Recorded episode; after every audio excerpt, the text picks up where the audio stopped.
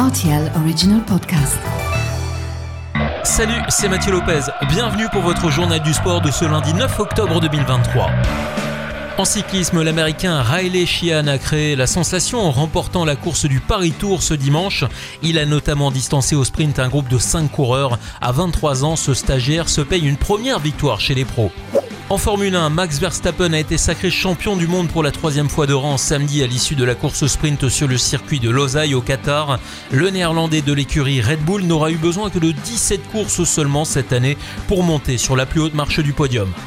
En marathon, le Kenyan Kelvin Kiptoum bat le record du monde. L'athlète de 23 ans a remporté dimanche l'épreuve de Chicago en 2h35 secondes, battant du même coup le record de son compatriote Eliud Kipchoge. Côté dames, la néerlandaise Sifan Hassan a remporté la course féminine en 2h13 44 secondes, signant au passage le deuxième meilleur temps de l'histoire.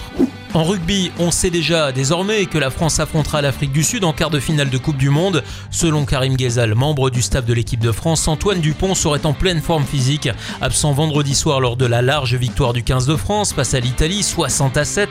Le prochain match aura lieu le 15 octobre prochain.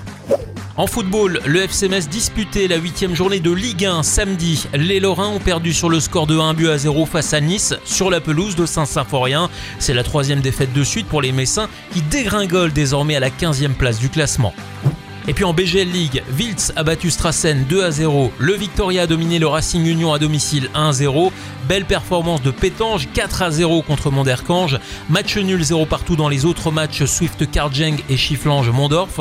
Un but partout entre Merch et Differdange. Enfin, la jeunesse a été battue 2 buts à 1 sur son terrain face au F91.